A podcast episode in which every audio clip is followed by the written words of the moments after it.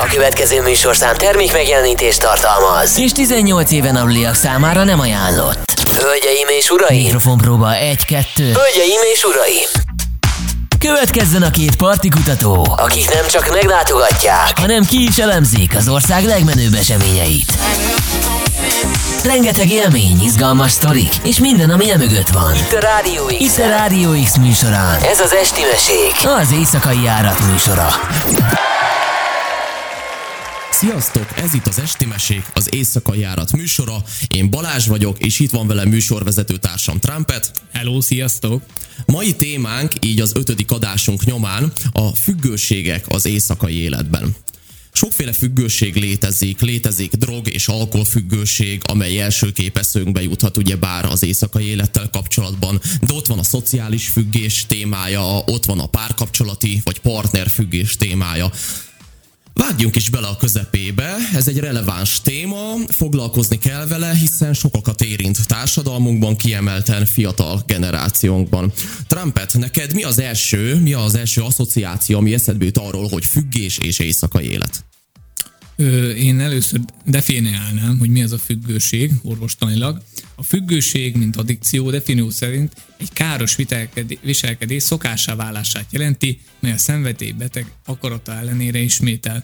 Itt a legegyszerűbb kommersze példa lényegében az alkoholhoz kötődik, hogyha valaki alkoholista, akkor minden nap van egy bizonyos adag, ami, ö, bármilyen SES formátumból, amit neki be kell vinni a szervezetébe, ahhoz, hogy ez a ismétlődési folyamat ugye megtörténjen. És most pont így a november kapcsán volt az a száraz november kampány, hogy ugye mérsékeljék az alkoholfogyasztást, mert Magyarország ebben a skálában elég élen van, körülbelül 800 ezer alkoholista van. És ez több éves adat tegyük hozzá. Í- így van, és sajnos ezeknek a száma minden, minden Általában a gazdasági válság még növelni szokott ezen a számon. Igen, igen, igen, és pont olvastam, hogy Zahár Gábornak volt egy nagyon jó kis cikke róla, hogy az alkoholistáknak semmiképp nem ajánlja, hogy letegyék az alkoholt, mert azért valakinek sikerül, így a dohányzás kapcsán, hogy egyik napról másikra lerakja a cigit, de az alkohollal valamilyen szinten nem így van. Mert hogyha nem kapja meg azt az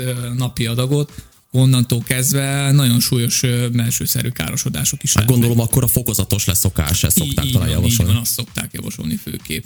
Mert nem vagyunk egyformák, valakinek sikerül elsőre, valakinek nem, valaki pedig a folyamatok kapcsán vérzik el, úgymond, mert nagyon könnyen vissza is lehet esni.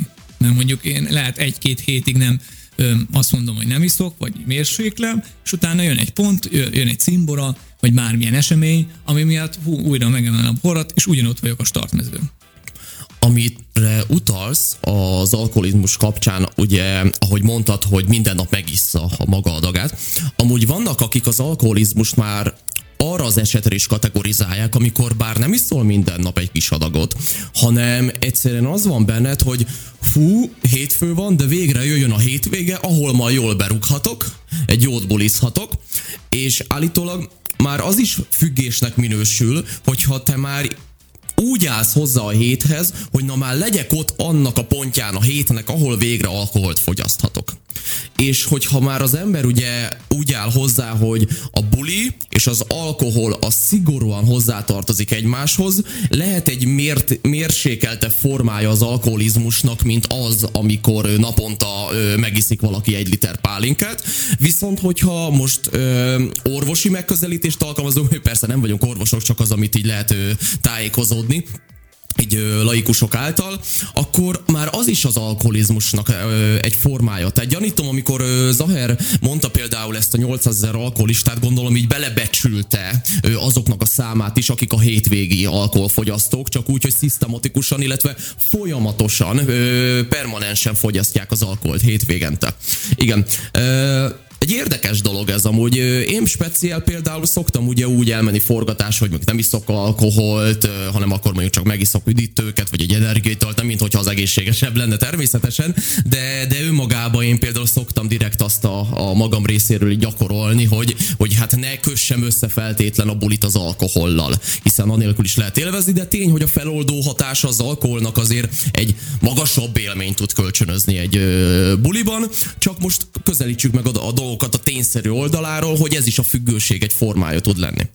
Igen, meg uh, itt nagyon jó példa, ugye voltunk a szimbolban a hajógyári klasszik forgatáson, és volt egy interjúnk DJ Free-vel, aki nyíltan elmondta, hogy az éjszakát kétféle módon lehet bírni. Egy, hogy színjózan vagy, egy dek alkoholt nem iszol, vagy alkoholt, vagy drogot fogyasztasz. Ez a két út van általában. Egyik jobb, mint a másik, mert ugye bizonyos alkohol drogfogyasztásoknak valamilyen szíkai háttere van, mint például, hogy szorongásoldás, depresszió, nak így valamilyen szintű oldása. És ezek nagyon fontos dolgok, mert hogyha valakire csak szimplán azt mondjuk, hogy alkoholista, az nagyon ilyen absz- abszurd. Mert én valamikor még régebben olvastam, hogy az alkoholizmus akár fiatalkorban is kialakul, úgyhogy minden nap egy sör, abból majd később lesz több, plusz ugye ott van azért a hétvégevárás, hogy kispéntek, nagypéntek, bebaszombat, meg egyebek, és így az éjszaka kapcsán így valamilyen szinten így az emberekbe ez beleívódik. És akkor utána már hétvége után jön a hétköznap, mert azért valljuk be őszintén az éjszaka kapcsán én azt láttam evidensnek, hogy ö, ivásra mindig van indok.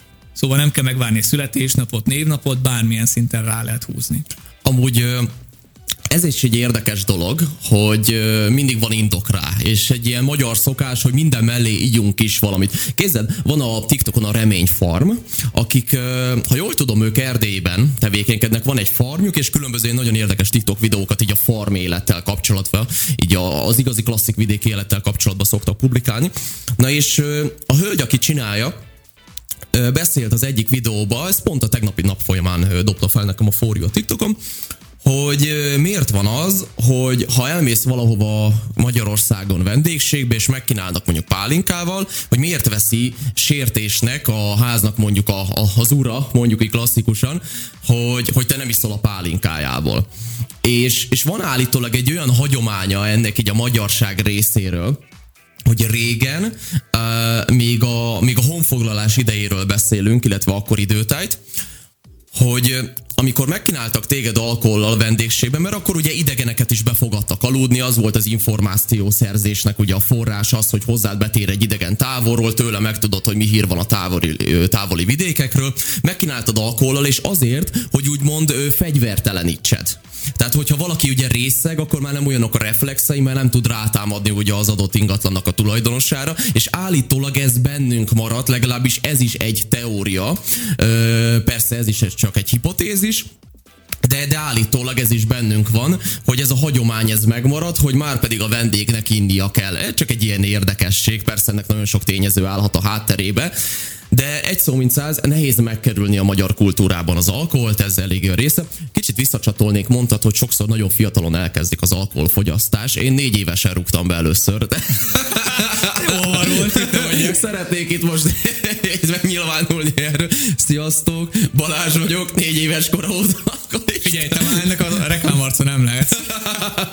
De amúgy konkrétan az történt, hogy volt egy ilyen ö, szalonnasütés ö, a család java részével, ott volt a unokatesóktól, ö, édesanyámnak a testvéré, mindenki, ö, akkor, édesapám akkor még minden, és Hát úgy képzelt, hogy képzelj el egy kertet, esti órák, mindenki ott a tűz körül süti a maga szalonnáját. Volt egy 20-30 méterre egy italos asztal. És hát amúgy nem adtak úgy kólát, mert hát egészségtelen egy kisgyereknek, na de most valamilyen ünnepnap volt, és iattam két deci kólát. Na, én egyedül oda mentem az italos asztalhoz, hát ugye alulról néztem még az asztalt, ugye még nem volt meg a mostani 185 centis magasságom, és hát láttam, ott van egy átlátszó pohárban a kólám. Na, én levettem a kólát, hát jól lehúztam.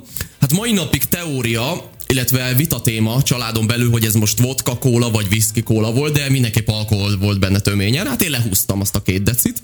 Hát úgy mentem visszafele, képzett, hogy bedőltem a tűz mellé szédülök, úgy, hogy vérzett az orom, anyám meg csak fogta a fejét, hogy ezt nem hiszem el. Hát ma akkor gondolom sejtette, hogy nem leszek egy egyszerű eset.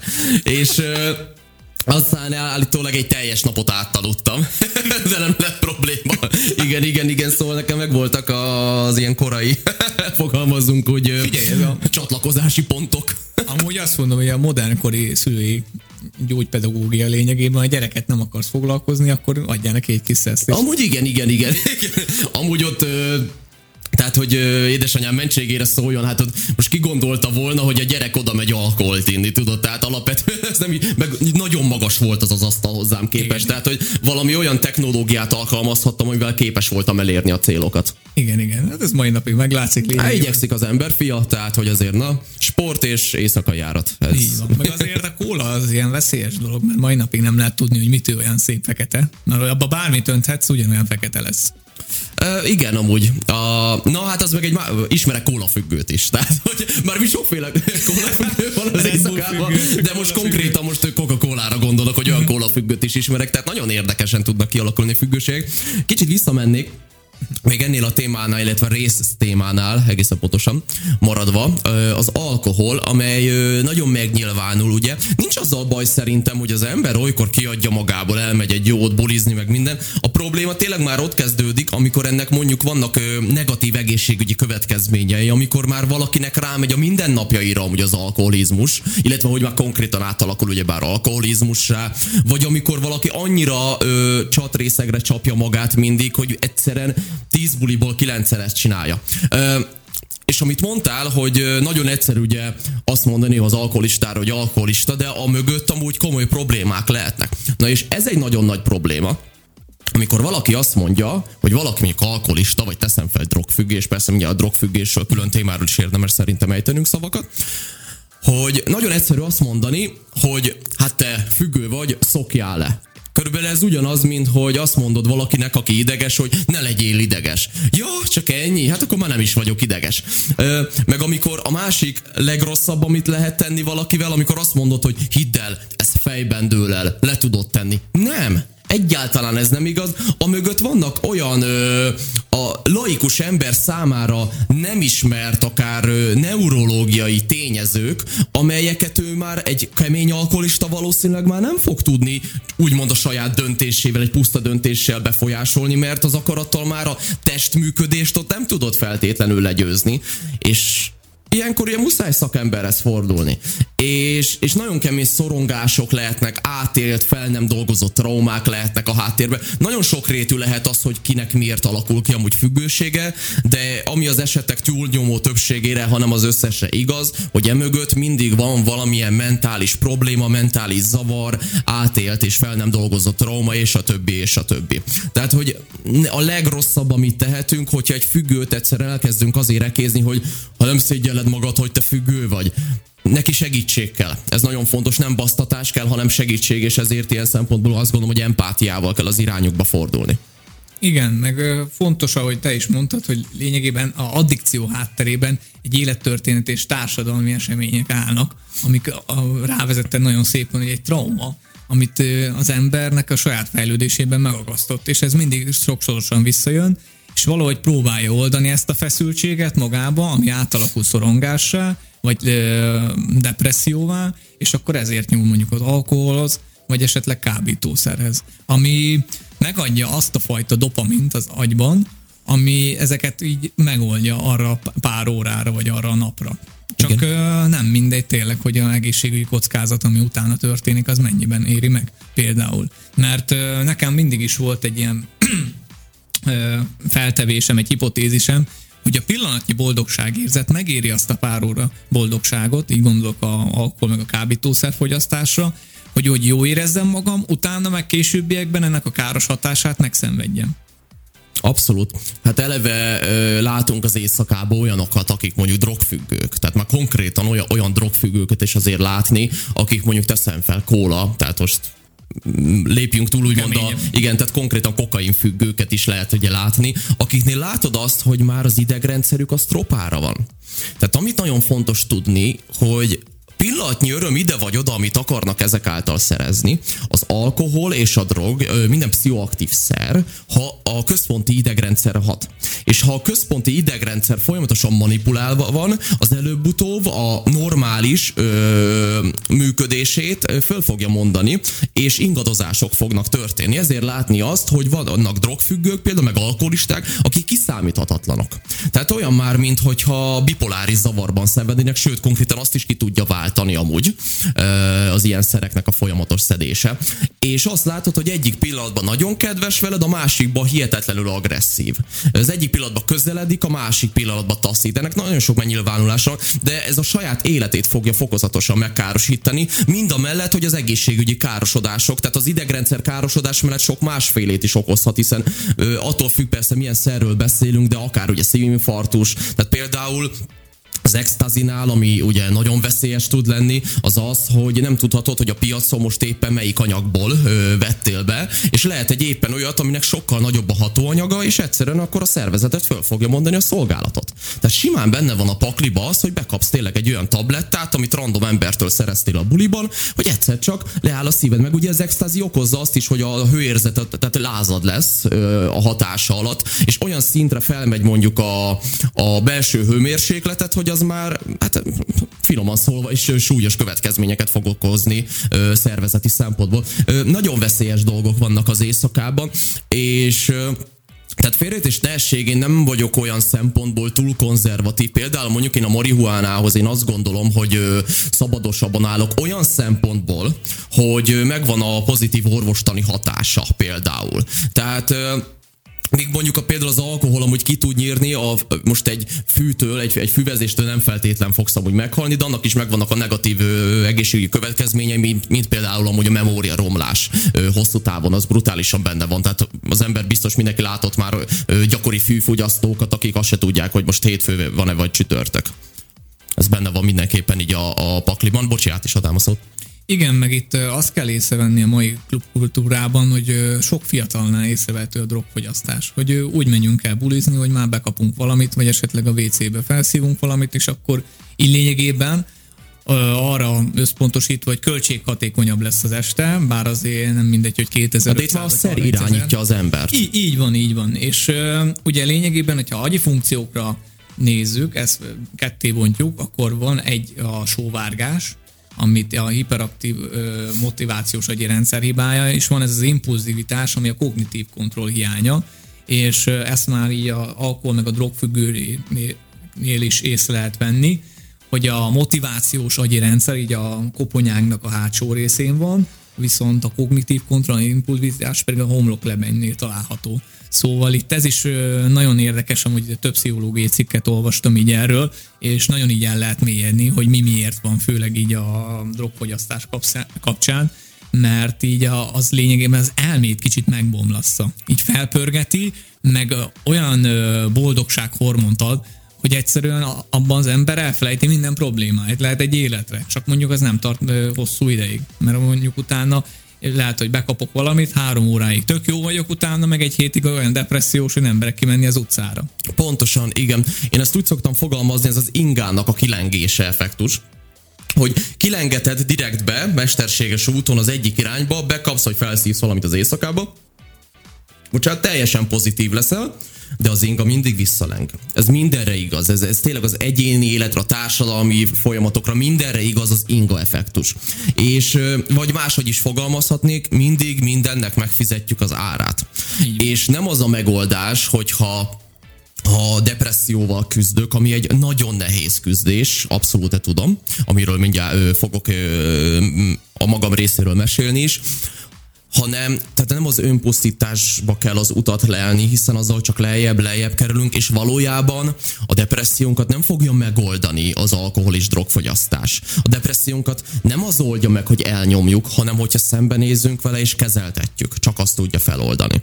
És a másik, amit mondasz, igen, például az olcsó drogok, hogy sokan úgy vannak vele, hogy inkább mondjuk, mint az alkohol. Ez borzasztó amúgy, hogy tényleg adott drogokhoz olcsón hozzá lehet így jutni mert a, a, tényleg a központi idegrendszerüket ezek az emberek szétcseszik, hogyha más nem, még ha mellette más nem is ugye a, a, szervezetükbe. És igen, amikor a szer irányítja az embert, az nagyon látványos tud lenni, és mind a ketten láttunk már ö, olyanokat az éjszakában, hogy valaki buli előtt bekap valamit, és addig van a buliba, meddig az hat. Amint azt kimegy belőle, hát akkor már nem is élvezi a bulit, és akkor így hazamegy. Hát elképesztő, tehát ott az ember már drogozni jön, nem pedig bulizni, jól érezni magát, és a kettő között nagyon nagy különbség van, azt gondolom. Igen, meg ott van valamilyen szinten asszociálni lehet így a kézemegés kapcsán, mert nekem sajnos volt egy olyan ismerősöm, hogy egy buliba nem tudott úgy elmenni, hogy ne csinált volna valamit. És amikor szerhasználat után már azért valamilyen szinten bárt, így normára. És amúgy olyan irreális volt. Elvonási tünetként jelentkezett Igen, igen, szerint. mert lényegében a függő az sóvárok hogy mindig nézi azt a részt, hogy hogy lehetne valamit csinálni, hogy megkapja a napi adagját, hogy ő boldog legyen. És az a baj, itt a, nem úgy, mint az alkoholnál, hogy szépen fokozatosan, sajnos a kábítószernél nagyon hamar rá lehet függeni. Ugye itt is el kell különíteni a könnyű drogokat, meg a nehezebbeket. Ugye könnyű a speed, ecstasy, a nehezebbek ugye már a heroin, krokodil, meg egyéb, ami már nagyon káros hát, el tud menni. Ez is egy felosztás, de általában a könnyű droghoz mondjuk szokták mondjuk a, ö, ö, például a füvet, de a nehézre szokták azért az extazit, illetve a kemény drog vonalhoz szokták. Mm-hmm. Jó, értem, mit akarsz, hogy az, mint a krokodil volt ugye Ukrajnában, ami konkrétan megette ugye az embereknek a Igen. végtagjait. Az egy más kategória, de hát az egy kemény drognak minősül, azt gondolom, minden szintetikus. Tehát egy extazi, hát azért az elég kemény drog. Tehát az olyan szinten ö, pszichoaktív szer, hogy hát az, az brutális. Hát nagyon megcsavarja az emberi, hogy az Igen. hihetetlen. Nem hiába. Sajnos manapság azért a technós bulikra szokták azt jellemezni, hogy ha a technós buliban néz, akkor biztos drogozol. Mert ott mindenki napszemüveg, mentes víz, meg rágózik. És közben nekem van olyan ismerősöm, aki nem csinál semmit, csak elmegy a zenéért. És van, igen, amúgy én tisztelem őket. És hogy, hogy meg szoktak néha lepődni rajtunk, hogy srácok, ti nem fogyasztatok semmit, meg minden, nem figyelj, mi megittuk, mit tudom, egy viszki kólát, minden, mi el vagyunk, érted? Tehát, hogy... Így is lehet igen. ez nem kell mindig ilyen pluszt bevinni a szervezetbe, én úgy gondolom. Igen a boldogságérzet például egy DJ-től, mint szombaton volt Elke Klein-t élőbe hallani, mondjuk ez nekem egy nagyon nagy dopamint adott például. Igen. Persze, tehát hogy tény az, hogy a, mondjuk az exazi, az, az úgy meg tudja dobni a testedet, hogy úgy érzed, mintha 20 kiló lenne a tested, és táncolsz amúgy a következő 10 órában. De újra visszacsatolnék, hogy ez az ára van dolog, sose tudhatod, hogy mit veszel be, és melyik lesz az utolsó órád általa. Igen, igen. Meg így kicsit visszacsatolnék, hogy volt régen annó, én azt hittem nagyon ilyen naívan, hogyha nem, nem iszok egy portyot így a bulizás előtt, tudod, akkor nem tudok úgy elvegyülni, tudod csajozni, meg ilyesmi. Aztán így később sajnos a lónak a túlsó oldalára estem át, amikor annyira berúgta, hogy nem tudtam semmit csinálni. hát igen, így is, úgy is lehet. Úgyhogy volt egy ilyen rossz szemléletem, amiből hál' Istennek már leszoktam. Úgyhogy tény is való, lehet egy-két pohár oldja a szorongást. Az még tud amúgy segíteni úgy, hogy bátrabb legyél. Csak oda megy igen, ott kell megállni amúgy, igen, hogy, igen. Hogy, hogy, na, ne csatrészegre igye magát az ember. Jó, hát ezen mindenki átesik. Tehát azt gondolom, hogy, hogy a tapasztaláson az ember átesik azért, hogy tudja, hogy na mi a mérték nála, hiszen az ember, mikor tizenéves korának mondjuk jobb esetben második felébe, tehát nem mint én mondjuk négy évesen, találkozik először úgy az alkohollal.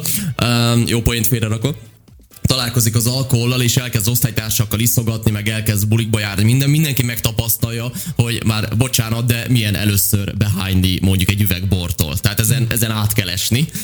hogy utána a fiesta és Üveg léda, az alsó polcos öregség.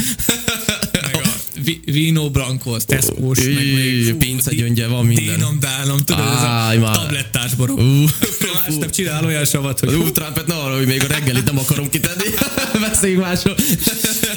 De igen. Vannak ilyen gyöngyszemek. Van, van, hát abszolút ezek, tehát hogy közértékekről beszélünk, közkincsekről beszélünk. De visszatérve, tehát hogy az emberben aztán kialakul az, hogy mi a mérték, és miképpen hogyan lője be magának.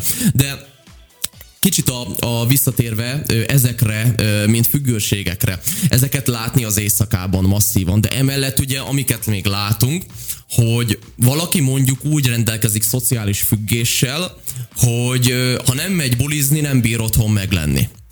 Ennek is viszont vannak ö, akár traumatikus háttér, ö, akár olyan mintázat, mondjuk hogy olyan családi mintázat, amit megszokott. Most, de, hogy mondjuk kicsit bonyolultan mondtam, de így a lényeget azt akarom kihozni, hogy lehet bármi mögöttes története annak, hogy valaki szociális függő, tehát valamit azzal is el akarsz nyomni, tehát mit akarsz akkor? Nem akarsz egyedül lenni a gondolataiddal. Ezért mindenképp el kell menned egy közösségi környezetbe, hogy ne az egyéni gondolataid vegyenek téged körbe, hanem húsvér emberek és húsvér ö, szituációk. Igen, nekem rokonszenves ez a téma, mert annak idején sajnos kapcsolatfüggő voltam, és én a, akkor a, akkori magányt, ezt visszavezettem most így fel, idézőjesen felnőtt fejjel gondolkozva, hogy nekem elváltak a szüleim három éves koromban, és hétvégente mentem édesapámhoz, hétköznap voltam édesanyámnál, és akkor így azt gondoltam, hogy ha mindig vagyok valakinél, vagy van mellettem, akkor nem vagyok magányos. Csak akkor az, az volt a probléma egy idő után, hogy belementem egy ö, boldogtalan párkapcsolatba, és hiába éreztem, hogy ott van valaki mellettem, egyszerűen nem voltam boldog. És volt olyan is, hogy sajnos azért kellett szakítanom emiatt, mert egyszerűen zavart az, hogy ő milyen boldog, én meg kb. ilyen el vagyok. De nem akartam azt is, hogy hazudjak a szemébe, hogy szeretlek, mert az egy, az egy nagyon fontos szó szerintem a párkapcsolatban, és nagyon durva volt. És nekem mai napig egy ilyen csiszolódó pont az érzelmileg való kötődés, amit sajnos nekem annak idején nem tanítottak meg a szüleim, ezt nekem saját magamon kell, és nem egy egyszerű dolog, mert ezt rengeteg önfejlesztéssel lehet gyakorolni, meg ugye hát valamilyen szinten próbálkozni kell látni, hogy mik a, határok, meg mit hogyan lehet, mm, úgyhogy én is egy, lesz még egy folyamatos szegmensnek élem meg, de aránylag már valamilyen szinten jó kezelem ezeket a dolgokat, Igaz, a mai státuszom még egyedülálló mindig, de rajta vagyok az ügyön. Ez itt a párkeresés helye. Sziasztok, Márton Máté vagyok. 25 Egyedül, éves. Egyedülálló. Éjszaka járatos. Párját keresi. Gondoljátok, írjatok. Mint amikor az EFOTon odőtt hozzánk, tudod, az Index. Igen, és mondtuk, hogy kérdezték, hogy akarunk egy családot alapítani. De persze, hát ezért jöttünk. Tehát. Igen, ez egy zseniális interjú volt, azt mindenképp ajánlom Igen. kedves hallgatóknak, hogy hallgassák meg. Az idei EFOT-on az Indexnek az összeállítását, az EFOT-ról ott igyekeztünk önmagunkat hozni. Így van. Most viszont elmegyünk egy kis szünetre, hamarosan folytatjuk. Sziasztok! Folytatjuk tovább az Esti Mesék aktuális adását, amely a függőségekről szól az éjszakai életben, és ugye abba hagytuk ott, hogy a szociális függés szóba jött, hogy ezt is lehet látni, amikor valaki csak azért is ugye el akar menni mindenképp közösségéletbe, vagy itt van a párkapcsolati függés, ugye bár. Igen, és valamilyen szinten ezt az egyénnek így a függőség kapcsán észre kell vennie, hogy probléma van. Mert aki nem ismeri fel ezt a problémát, úgy gondolom azon nem lehet segíteni. Most hiába vannak jó barátok, hiába elmegy szakemberhez, egyszerűen, hogyha ő nem akarja, és legfőképp aláhúzom háromszor az akaratot, akkor nem lehet rajta segíteni. Maximálisan így van, de ez, szerintem ez így van minden betegséggel, és hát a mentális betegség is betegség, még ha nem akarjuk annak nevezni is, hogy el kell azt ismerni, hogy igen, nekem van egy problémám. Tehát be kell azt látni, amikor már az alkohol irányít engem, tehát azt várom már sóva, hogy mondtad, sóvárogva, hogy igyak már végre. Amikor már a szer irányít engem, hogy fú, csak jussak ki a WC-re, szívjak fel valamit, már amúgy különben szorongok, nem tudom az emberek társaságát élvezni, meg nem tudom az életet élvezni. Amikor szükségem van mindenki valakire mellettem, mert egyedül megőrülök a gondolataimban.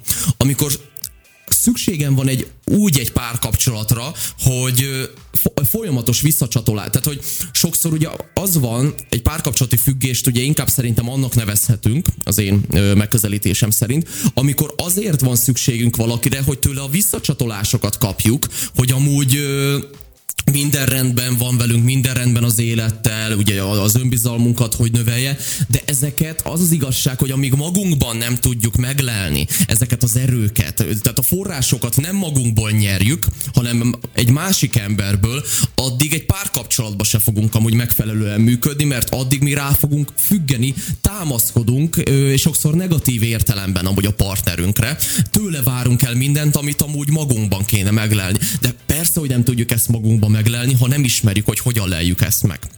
És újra visszacsatolok az egyik legfontosabbhoz szerintem a témában. Itt jön szóba egy szakember, pszichológus vagy egy pszichiáter, tehát most nem egy coachról beszélek, nem egy nem tudom milyen jósról, meg nem tudom milyen van mindenféle a piacon, hanem rendes, hiteles, diplomát szerzett pszichológus és vagy pszichiáter, aki tudja, hogy hogyan oldja meg ezeket a problémákat, hogyan teremtsen számodra biztonságos környezetet, ahol nem kell félned bevallanod amúgy a benned lévő dolgokat, és ahol megtanulod azokat a technikákat az ő iránymutatásával, amivel eljutsz ahhoz az önismereti szinthez, hogy feltérképez saját magad, megleld a problémák valós forrásait, és ott tud őket úgy megoldani, hogy onnantól a támasztékod az saját magad leszel kicsit, ha szabad, én most mesélni kicsit személyes történetet.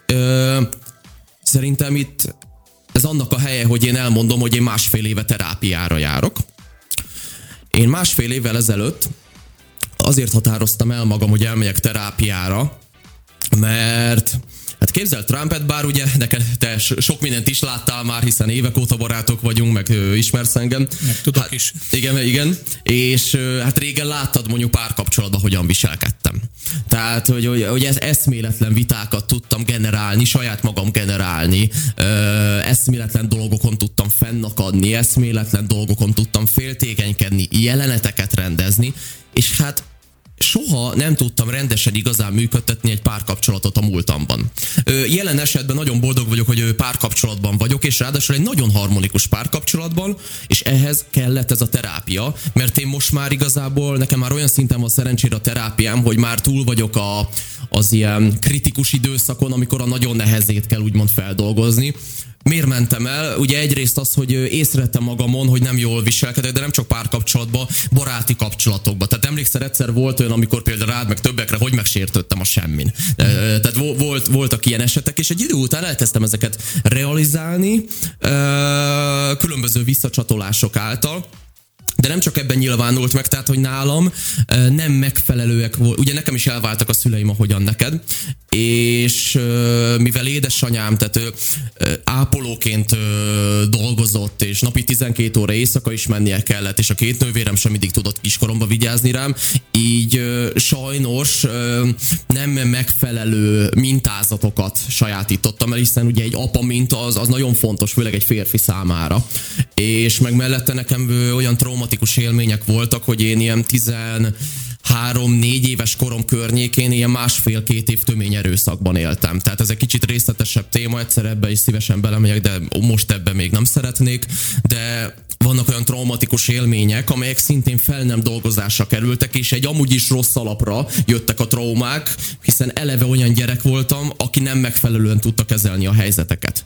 És ez sokrétű, én csak azt akarom felhozni, hogy én eljutottam arra a pontra akkor, másfél évvel ezelőtt, hogy nekem szükségem van terápiára, és figyeljetek, én szerintem életem legjobb döntése volt, mert a terápia által a szakember, akivel ö, hétről hétre találkozok, olyan utat nyitott meg előttem, mert hogy szoktam mondani, hogy ezt én a saját erőmből csinálom, mert én nézek szembe ezekkel a dolgokkal, de ő adja az instrukciókat, amik nélkül nem jöttem volna rá, hogy vannak olyan múltbéli események, amelyekről nem is tudtam, hogy mennyire befolyásolóak a jelenkoromban például, adott gyermekkori traumák, és, és rávilágított, rávezetett engem, szóval zseniális, és ez kellett ahhoz, hogy most már ne egy red flag legyek valaki számára, ne toxikus párkapcsolatokat építsek, sőt ne párkapcsolatot akarja kifejezetten, és akkor jött egy harmonikus párkapcsolat, amikor nem kifejezetten kerestem egy párkapcsolatot. Tehát, hogy hogy ez mind kellett ahhoz, hogy azt gondolom, hogy stabilizálva legyek, és amúgy ez a ö, nagyon érdekes, hogy amúgy a terápia ezt itt megváltoztatott, ö, változtatja az ember értékrendjét, világnézetét, tehát ez teljes körön átalakít, ö, teljes körön szembe tudsz nézni a múltaddal, ami egy, egy külön téma, külön érdekes élmény, de egy szó mint száz, hogy én például azért szoktam azt gondolom hamar felismerni a mentális problémákat az éjszakai életben, mert magam is tudom, hogy ezek hogy működnek. Tehát, hogy nekem amikor másfél éve megállapították a depressziót és az úgynevezett generális szorongás zavart, tehát az, ez a folyamatos brutális szorongás, amikor ezekkel szembenéztem, hát az nagyon kemény volt, viszont látom másokon is így a jeleket az éjszakában, és tudom milyen érzés, tudom milyen az, amikor valamikor nem is tudod, hogy mi az indoka, egyszer rátör a szorongás, egy örvény elkezd lefele vinni, és kegyetlen negatív érzésed lesz, eszméletlen negatív, sőt már szuicid irányba is el tudja vinni a gondolataidat, egy kemény szorongás. Annyira durva tud lenni amúgy az elmét számára. És igen, amúgy én az élő példa vagyok, azt gondolom, és erre büszke vagyok, hogy a, hogy a, a szorongászavarból és a depresszióból ezeknek egy, egy, egy elég kemény változatából igenis ki lehet jönni, igenis harmonikus, egészséges párkapcsolatot tudsz építeni, egészséges, normális életet tudsz élni, csak ahogy te is mondtad, ahhoz el kell először azt ismerned, hogy probléma van veled. Én elismertem azt, hogy velem problémák voltak, és hogy én voltam a probléma forrása. Amint ezt elismertem, elindultam az úton kifele. Így van, meg uh, itt azt kell uh, tudni, hogy annak idején még egy korábbi podcast adásunkkor, amikor a Ronkádban voltunk, beszélgettünk erről, hogy nem ciki szakembert. Igen, keresni. ez nagyon fontos. Mert... Nem dili-doki. Igen, igen, mert vannak ilyen negatív sztereotípiák így a éjszakában, meg azon kívül. Meg így a társadalmunkban azt igen, gondolom, igen. a nyugathoz képest ilyen szinten lemaradásban vagyunk. Le. meg ö, azt kell tudni, hogy nem biztos, hogy lehet, hogy neked, hogy az első úgymond terapeuta neked beválik. Nekem van egy ismerősöm, aki az ötödikhez ment el, és annak tudott megnyílni. Mert mindenki másképp hát látja. kell valaki, aki ezt tudsz kapcsolódni, ez tény.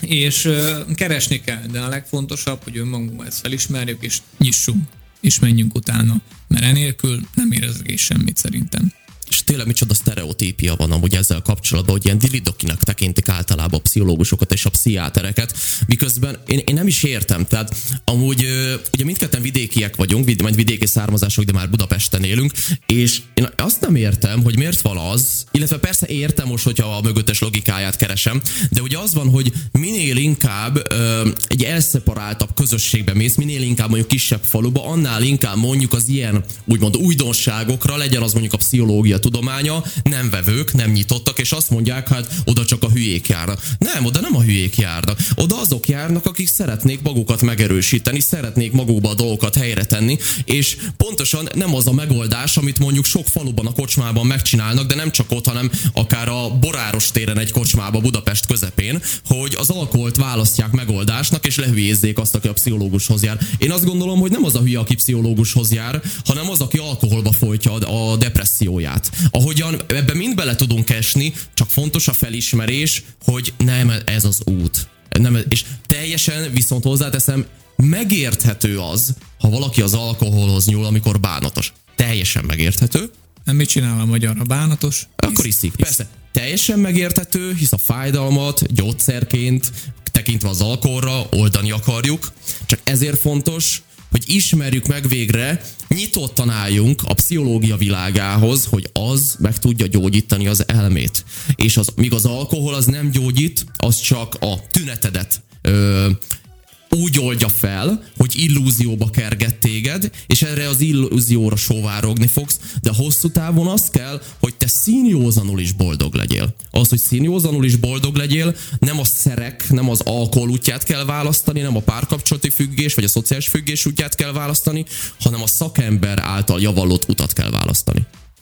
Igen, mert ő megnyit olyan kapukat neked, amit esetleg lehet, hogy tudnál, csak nem jössz rá magadtól. Mert nekem több barátom is elment pszichológushoz, és azt mondja, olyan elkezdett mesélni magáról az első alkalommal, és a második alkalomkor olyan dolgokat mondott, sőt, még az első alkalom végén is a hölgy vagy az úr, aki vele szemben állt, hogy egyszerűen életben nem gondolta volna azt, amit. Mert minden, én úgy gondolom, hogy minden embernek van egy sztoria. Ez lehet jó és rossz, sikerekben gazdag, vagy sajnos kudarcokban, és ezt valahogy nem, nem feltétlen látod. Lehet, hogy a fától nem látod az erdőt, és ilyen pici dolgon kell változtatni, és az teljesen megváltoztatja az életedet.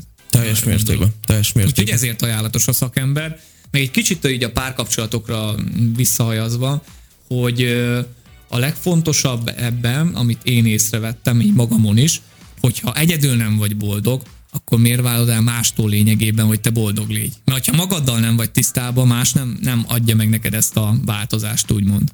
Teljesen egyetértek. Ugye a ló túloldala manapság ez a trend, hogy hát legyél szingli. Tehát, hogy félreértés ne essen a tisztelt hallgatóktól, mi nem annak a pártján állunk, mert ö, azt gondolom ebbe egyetértük, hogy igen, is azt mondjuk, hogy az ember egy társas lény, és úgy, úgy tudunk, a boldogságunk ki tud úgy teljesedni, viszont nem tudja ö, pótolni azt, amit magunkból kell kinyerni. Tehát stabil ember tud stabil társas kapcsolatot alkotni. Az más kategória, hogy párkapcsolatban vagyunk, és jön egy probléma, és nehéz helyzet, és közösen oldjuk oldjuk meg. Ne értsetek félre, nem azt mondom, az egyén oldja meg azt is, hiszen hát együtt erősebb két ember, csak egyszerűen az, hogyha ha tényleg mindent visszacsatolásokban várunk el, hogy más mondja meg helyettünk azt, hogy amúgy, tehát hogy legyen önbizalmunk, hogy mit csináljunk az életben, meg minden, az nem jó, mert az azt jelenti, hogy belül még nem stabilizálódtunk eléggé, nem érettünk meg egy pár kapcsolatra, de ha megérettünk, én azt gondolom a legboldogabb dolog ö, szeretni valakit, tenni az ő boldogságáért. Ezek nagyon-nagyon szép és jó ö, dolgok, én azt gondolom. És Visszatérve egy kicsit engedelmeddel még annyit csatolnék az egészhez, a személyes szállat én szándékosan akarom most egy kicsit így, így publikálni a hallgatóink és a nézőink felé, hogy, hogy értsék, hogy tudjuk mi az, amiről beszélünk, hogy hogy igenis ki lehet amúgy jönni, tehát ezekből a problémás helyzetekből. Tehát ugye én most mondtam azt, hogy volt egy elég negatív időszak az életem, nem csak azt, hanem volt azért sok minden, meg például, tehát ugye ami, ami mondjuk eléggé gyakori sajnos társadalmunkban, ugye, hogy az elvált szülők, ugye, a mi esetünkben is. Én például ugye édesapámmal is tartom a kapcsolatot, ennek is megvan természetesen az oka.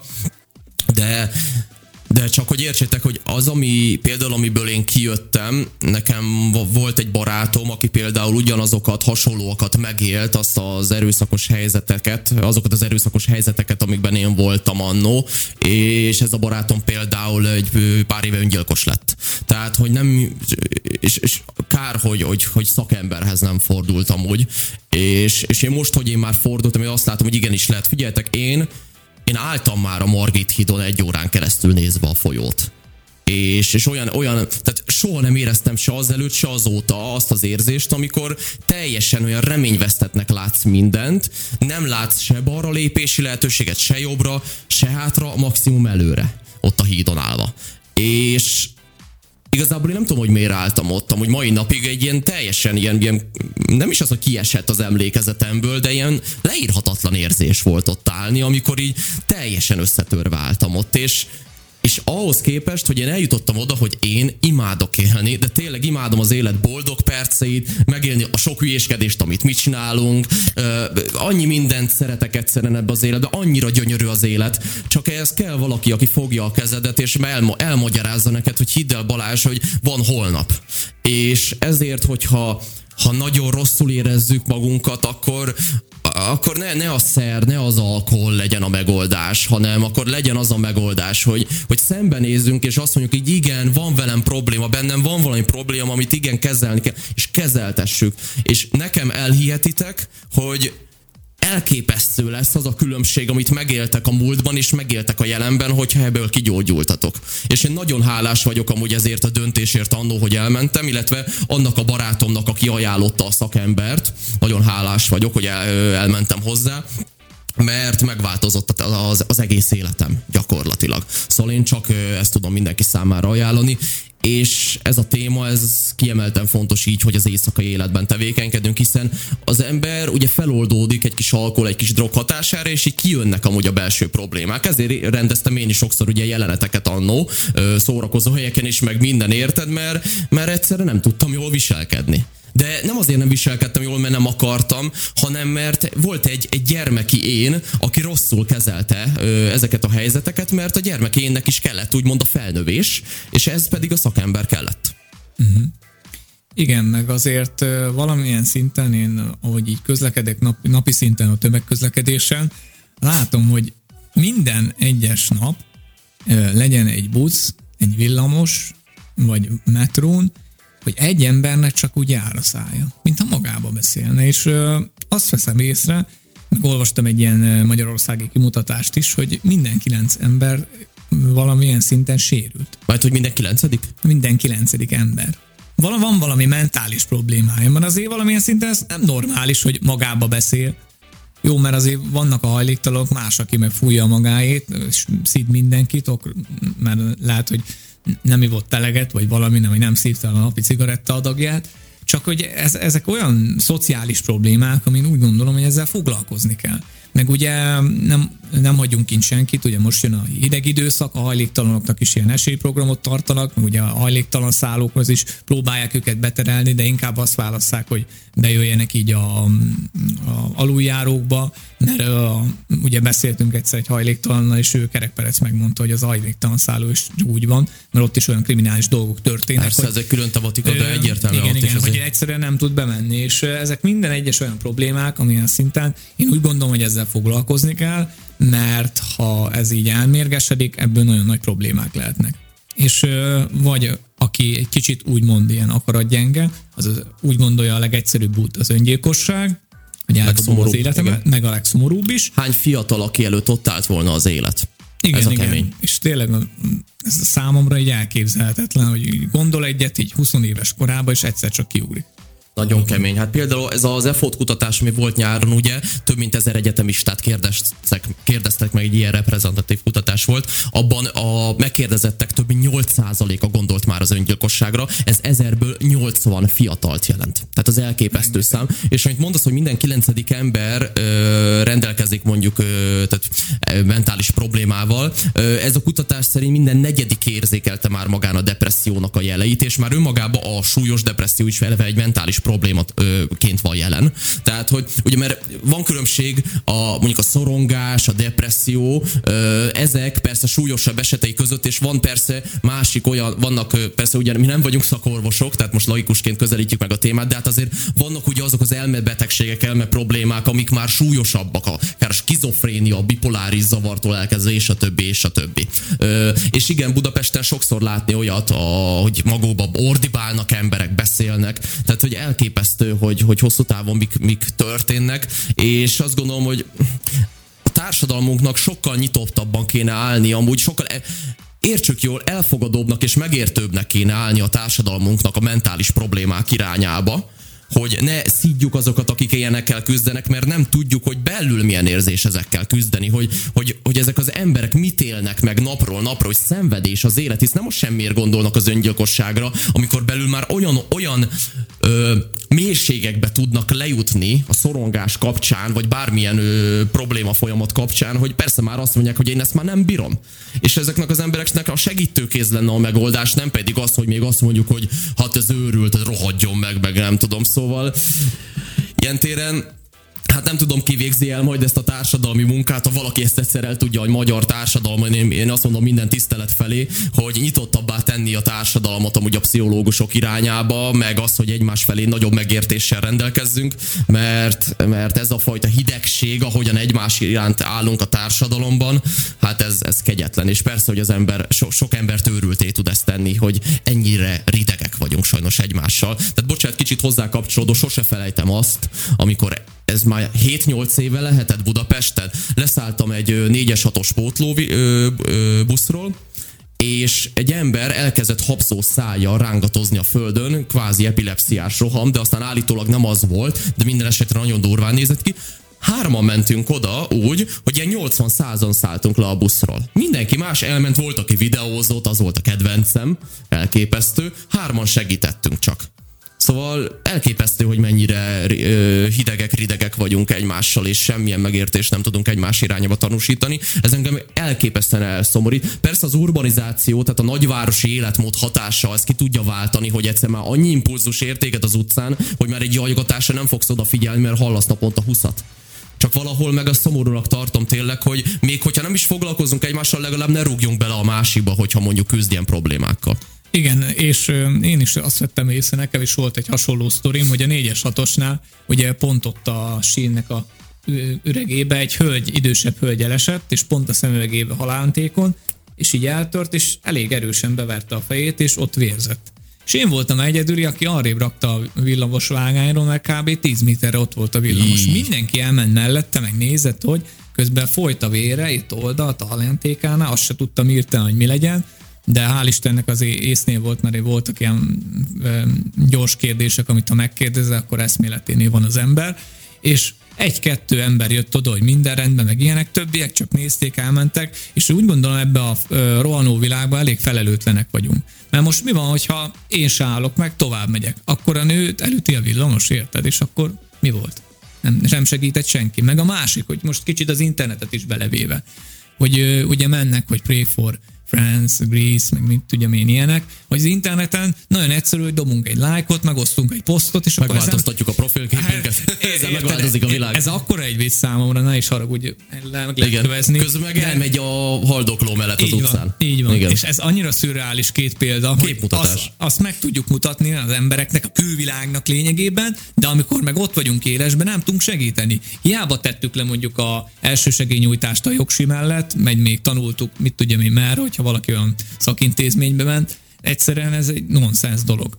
És itt belevonnék egy másik témát, így a social media függőséget, az internet függőséget, hogy mekkora egy görbetükröt állít elénk a social media.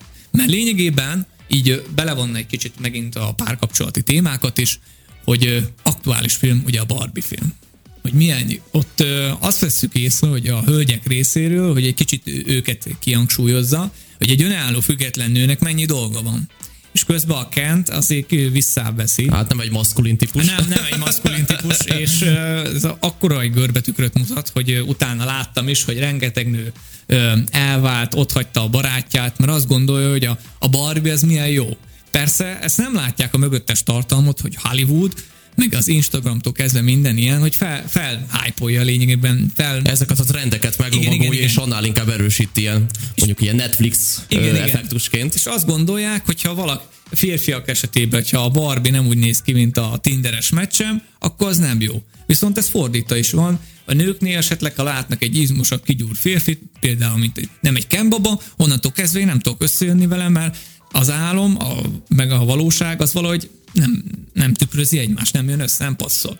És ez annyira szürreális, meg számomra nem is értem, hogy miért várjuk el azt, amit látunk mondjuk az interneten, még persze ez ilyen nézettség, meg vágyfokozás is egyben, hogy miért nem látunk a saját szemünkkel? Miért nem tapasztaljuk azt, hogy lényegében ez egy nem egy jó példa? Igen, amúgy a, a szorongáshoz valóban hozzá tud tenni az, hogy amúgy az Instagram szerintem ennek a leginkább kifejező eszköze, hogy ott a tökéletest látjuk, és szorongunk, hogyha mi nem olyan életet élünk. Ugye azt látjuk, hogy valaki párkapcsolatban van, hogy folyamatosan kitesz arról képeket, hogy jaj, de boldog nyara, jaj, de boldog első közös kiskutya, meg minden, tudod, mennek, mennek ezek a szokásos sztorik, és vagy mellette, hogy valaki fú autóval pózol, azt neki így megy, miközben lehet, hogy egy parkolóba látott egy sportkocsit és odaállt pózolni, csak kirakott egy fotót, de mert ugye hasonlítani akarjuk mindig magunkat másokhoz, nincs azzal baj, csak helyesen kell példaképet választanunk, azt gondolom, de a social médiának megvan ez a negatív hatása, sajnos, hogy ez is további szorongást tud számunkra okozni, mert vágyunk a tökéletességre, és azt hiszük, hogy másoknak is az van, de nem látunk a dolgok meg. Ez éppen olyan dolog, mint amikor ugye rólunk azt szokták hinni, hogy jaj, mi mindig csak bulizunk, mi mindig csak jól érezzük magunkat.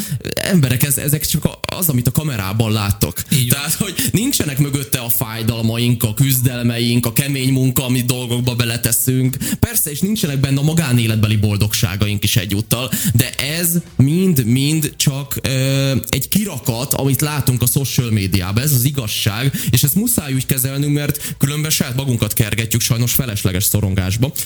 Még engedelmeddel ezt hozzá csatolnám, és az időnk végéhez érkezünk itt a műsor kapcsán, hogy hát az éjszaka életben a, ezeknek a problémáknak, illetve függéseknek, illetve szorongásoknak sokszor látjuk a megnyilvánulásait, és én csak azt tudom mondani, hogy amikor azt látjuk valakin, hogy ráfügg valamire, akkor ne azt mondjuk magunkban, hogy fú, de hülye meg minden. Persze, hülye, hogy azt csinálja, úgy vesszük, most így durván mondva, hogy miért nem a megoldás útját járja, de valahol én azt gondolom sajnálni kell sajnos az olyan embert, aki, aki el akar nyomni magában valamit, mert ez az ember küzd valamivel, mert ez az ember a felébred a buli után reggelő, neki valamivel szembe kell nézni, és én szívből sajnálom ezeket az embereket, mert tudom, hogy a múltamból eredő ez, ez, ez milyen érzés, és azt gondolom nagyobb megértéssel kéne kezelnünk egymást, és akkor egy picit boldogabb boldogabb társadalomban tudnánk élni. Igen, meg az a idealizált világ, ami az interneten van, az egy nagyon hamis kép, én úgy gondolom. Mert a lécet mindig egyre feljebb, feljebb tornásza, és valamikor már így önmagunkkal nem tudjuk utolérni. Mert szerintem az a boldogság titka, hogy belenézek a tükörbe, és látom, minden rendben van, boldog vagyok önmagammal. Onnantól kezdve nekem már kisugázásom a külvilág felé azt mutatja, hogy én boldog vagyok, akkor minden rendben van. Persze ezzel lehet játszani, vannak azok a praktikák, de úgy gondolom, hogy ez, ezzel is valamilyen szinten el kell gondolkozni az egyének, hogy ez jó van, ez így, amit kint látok, vagy magamban van esetleg valami. Ez tökéletes záró gondolat volt. Nagyon szépen köszönjük a kedves hallgatóknak, és Youtube-on a kedves nézőknek, hogy ma is velünk tartottatok. Hallgassátok a Radio X-et, a Radio X weboldalán töltsétek le a Radio X-nek az applikációját, illetve az esti meséket megtaláljátok a Spotify-on és a YouTube felületén is, illetve az éjszakai járatot a létező összes social media platformon megtaláljátok. Köszönjük, hogy minket hallgattatok. Sziasztok! Sziasztok! Hölgyeim és uraim! A Rádió X stúdiójában mikrofont ragad a két partikutató, akik nem csak meglátogatják, hanem ki is elemzik az ország legmenőbb eseményeit. Tehát oda mennek, érted? Összeszedik a gondolataikat és elmondják neked, szívesen. Rengeteg élmény, izgalmas sztorik, és minden, ami emögött van. Itt a Rádió x Ez az Esti Mesék. Ez az Esti Mesék. Az éjszakai járat műsora. Minden szombaton este 6-tól itt a Rádió X műsorán.